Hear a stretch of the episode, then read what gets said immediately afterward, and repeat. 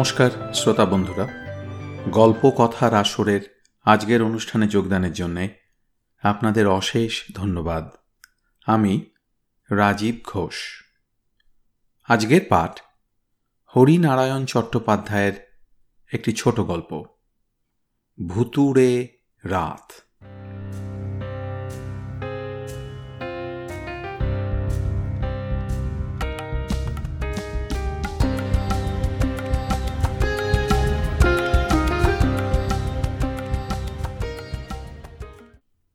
সভা শেষ হতে বেশ রাত হয়ে গেল। আমার যে বাড়িতে রাত্রে থাকা ঠিক হয়েছে, সেটা শহরের বাইরে ডাক বাংলোয় কর্মকর্তাদের একজন মোটরে আমাকে পৌঁছে দিয়ে গেলেন, কিন্তু পথে বিপত্তি। শহর ছাড়িয়ে একটু গিয়েই মোটর বিকল হলো। আধ ঘণ্টা ধরে অনেক চেষ্টা করেও মোটর চালু করা গেল না। ঘড়িতে রাত তখন এগারোটা দশ। কর্মকর্তা বললেন, মুশকিল হলো দেখছি। আচ্ছা এক কাজ করা যাক। সামনেই রাজা বাহাদুরের বাড়ি। রাতটা সেখানেই কাটানো যাক। ফিকে জ্যোৎস্নায় বিরাট অট্টালিকার অস্পষ্ট কাঠামো দেখা গেল। মস্ত বড় লোহার ফটক। কর্মকর্তা ফটকের এপার থেকে চিৎকার শুরু করলেন, দারোয়ান দারোয়ান? অনেকক্ষণ ডাকার পর আধ বুড়ো এক দারোয়ান এসে দাঁড়াল। কর্মকর্তাকে চিনতে পেরে সেলাম করল। নিচের দুটো ঘর খুলে দাও। মোটর খারাপ হয়ে গেছে।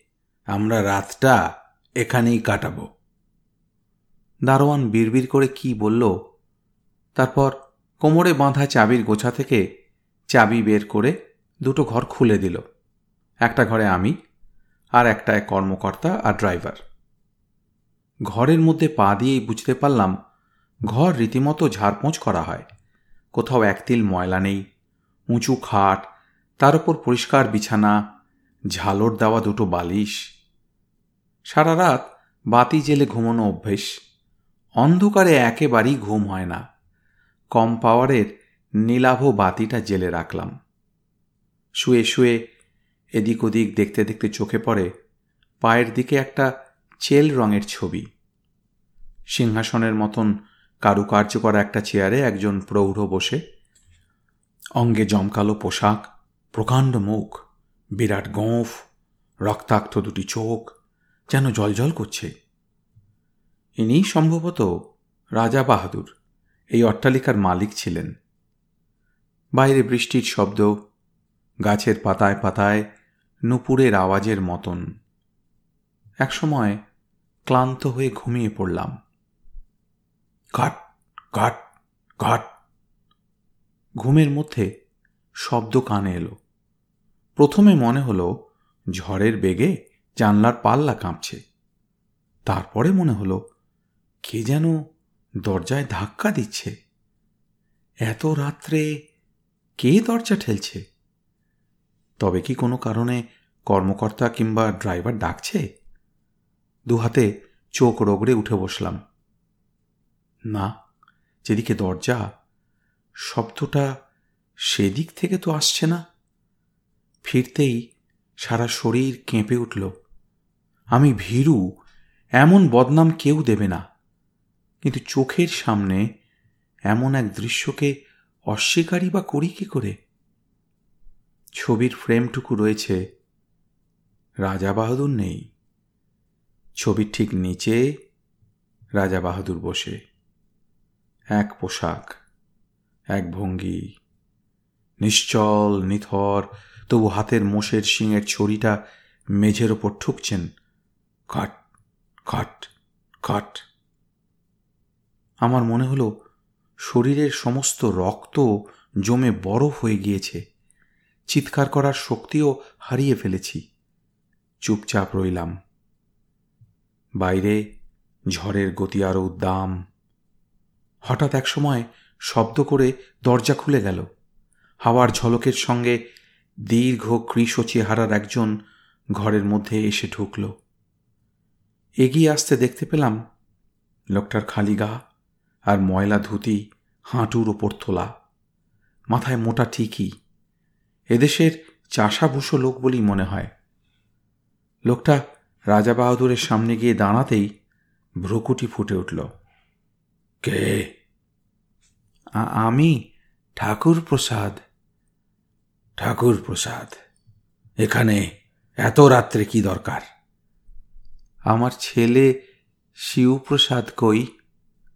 শিবপ্রসাদ তা আমি কি করে জানব? হ্যাঁ তুমি জানো, তোমার লোক তাকে ধরে এনেছে। আমার খাজনা বাকি ছিল, দু সাল ধরে দিতে পারছি না, তাই তোমার লোক আমার ছেলেকে ধরে এনেছে। বলো, কোথায়? মনে হলো, রাজা বাহাদুর যেন একটু অস্বস্তি বোধ করলেন। একবার খোলা দরজার দিকে দেখলেন, এই আশায় যদি তার কোনো পাইক এ ঘরে এসে পড়ে। কিন্তু না, কেউ এলো না। এই গভীর রাতে ঝড় বৃষ্টির মধ্যে সবাই বোধহয় নিশ্চিন্তে নিদ্রা যাচ্ছে। কেউ এলো না দেখে রাজা বাহাদুর বললেন, আমি তোমার ছেলের কথা জানি না। তুমি যেতে পারো? যাবার জন্য আমি তো আসিনি। ঠাকুর প্রসাদের গলায় যেন সিংহ গর্জনের সুর, তার মানে তার মানে? আমি প্রথমে ভাবলাম, বুঝি বিদ্যুৎ চমকালো। না, বিদ্যুৎ নয়। ঠাকুর প্রসাদ কোমর থেকে ধুতির আড়ালে লুকোনো প্রকাণ্ড একটা ভোজালি বের করল।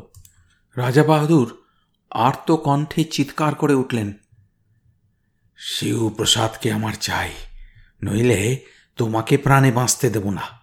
বলো শিবপ্রসাদ কোথায়? চোরা কুঠুরিতে। বলতে বলতে রাজা বাহাদুর উঠে দাঁড়ালেন। উঠে দাঁড়িয়েই দেয়ালে ফটোর পিছনে হাত দিয়ে কি একটা টিপলেন। সঙ্গে সঙ্গে ঘর ঘর করে শব্দ।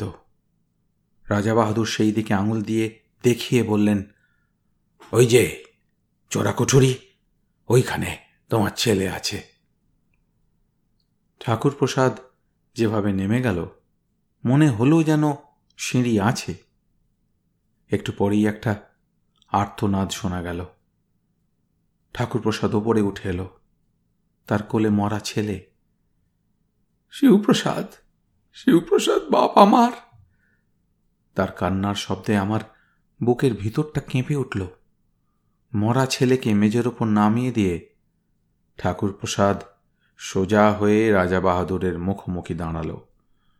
বজ্র গর্জনে বলল, আর নয়, তোমার অত্যাচার অনেক সহ্য করেছি। এবার প্রতিশোধ নেব। যে ভোজালিটা কোমরে গুঁজে রেখেছিল সেটা সে আবার টেনে বের করল। আমি ভয় পেলাম। এখনই আমার চোখের সামনে একটা খুনোখুনি হয়ে যাবে ভেবে চিৎকার করে উঠলাম। কি আশ্চর্য! গলা দিয়ে একটুও স্বর বের হলো না। রাজা বাহাদুর চেঁচালেন রামলোচন পিয়ারিলাল! ঠাকুর প্রসাদ জোরে হেসে উঠল কেউ আসবে না। সবাই যাত্রা শুনতে গেছে। সেই খবর পেয়েই আমি এসেছি। ভগবানের নাম স্মরণ করো। তারপর কি হয়ে গেল? আমার চারিদিকে ধোঁয়ার রূপ। সেই ধোঁয়ার মধ্যে রাজা বাহাদুর আর ঠাকুর প্রসাদ হারিয়ে গেল। ঘুম যখন ভাঙল, তখন সবে ভোর হচ্ছে। কাঁচের জানলা দিয়ে সূর্যের প্রথম কিরণ এসে বিছানার ওপর পড়েছে। বিছানা থেকে উঠেই ফটোর দিকে দেখলাম রাজা বাহাদুরের প্রকাণ্ড মূর্তি। নেমে ফটোর পিছনে হাত দিয়ে দেখলাম, চোরা কুঠুরি খোলার কোনো বোতাম দেখতে পেলাম না। মেঝে নিরীক্ষণ করে দেখলাম, কোথাও কোনো ফাটল নেই। তাহলে সবই আমার মনের ভুল? কিংবা স্বপ্নে আমি সব কিছু দেখেছি? দরজা খুলে বাইরে এলাম। গেটের কাছে দারোয়ান বসে, তার কাছে গিয়ে দাঁড়াতেই সে উঠে সেলাম করল। তাকে সোজাসুজি প্রশ্ন করলাম আচ্ছা এখানে চোরা কুঠুরিটা কোথায়? দারোয়ান চমকে উঠল চোরা কুঠুরি হ্যাঁ যেখানে রাজা বাহাদুর প্রজাদের ধরে এনে রাখতেন হ্যাঁ আপনাকে এসব কে বলল, বাবুজি? যেই বলুক, কথাটা সত্যি কি না তুমি বলো না। দারোয়ান চাপা গলায় বলল, আমি কিছু জানি না, বাবুজি। তবে বাবার কাছে শুনেছি যে ঘরে আপনি শুয়েছিলেন, সেখানে চোরাকুঠুরি ছিল। মেঝেটা ফাঁক হয়ে নেমে যাবার রাস্তাও ছিল। রাজা বাহাদুর মরে যাবার পর তার ছেলে ওই বিলাত থেকে ফিরে এসে মেজে গেঁথে ওই চোরা কুঠুরি বন্ধ করে দিয়েছিলেন। ও, রাজা বাহাদুরের ছেলে কোথায় থাকেন? ও, কলকাতায়। মাঝে মাঝে দশ বারো দিনের জন্য এখানে আসেন। আচ্ছা আরেকটা কথা। বলুন বাবুজি। রাজা বাহাদুর কীভাবে মারা গেছেন? দারোয়ান তখনই কোনো উত্তর দিল না। এক দৃষ্টি আমার দিকে চেয়ে রইল। কি, বলো বলো। দারোয়ান পাই কেঁদে ফেলল। আমি কিছু জানি না বাবুজি। আমার ওই বাবার কাছে শুনেছি তিনি এক প্রজার হাতে খুন হয়েছিলেন। সেই প্রজার নাম ঠাকুর প্রসাদ দারোয়ান উত্তর দেবার আগেই কর্মকর্তার গলা কানে এলো। চলুন, মুখ, হাত ধুয়ে আমরা বেরিয়ে পড়ি। সকালে ওই কলকাতা ফেরার একটা ট্রেন আছে। তারপর অনেক বছর কেটে গেছে। কিন্তু সে রাত্রের সে দৃশ্যের কথা আমি বলতে পারিনি। এখনও মাঝরাতে ঘুম ভেঙে চমকে জেগে উঠি রাজা বাহাদুরের চিৎকার কানে আসে। রামলোচন, ফিয়ারিলাল! আর সঙ্গে সঙ্গে ঠাকুর প্রসাদের উৎকট সেই হাসি। কেউ নেই, কেউ আসবে না। ঠাকুর প্রসাদের পায়ের কাছে মরা ছেলে, হাতে উদ্যত ভোজালি। সে রাতে নিছক স্বপ্ন দেখেছি কথা মন মানতে চায় না। অতীতের একটা ঘটনা চোখের সামনে ঘটেছিল, এ বিষয়ে আমার কোনো সন্দেহ নেই। কিন্তু কি করে এটা সম্ভব হলো? এর উত্তর আমার জানা নেই।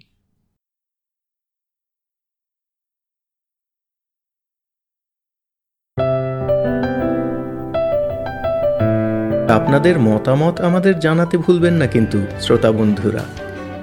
আমাদের website Golpo Kothar Ashor dot org G O L P O K O T H A R A S O R dot O R G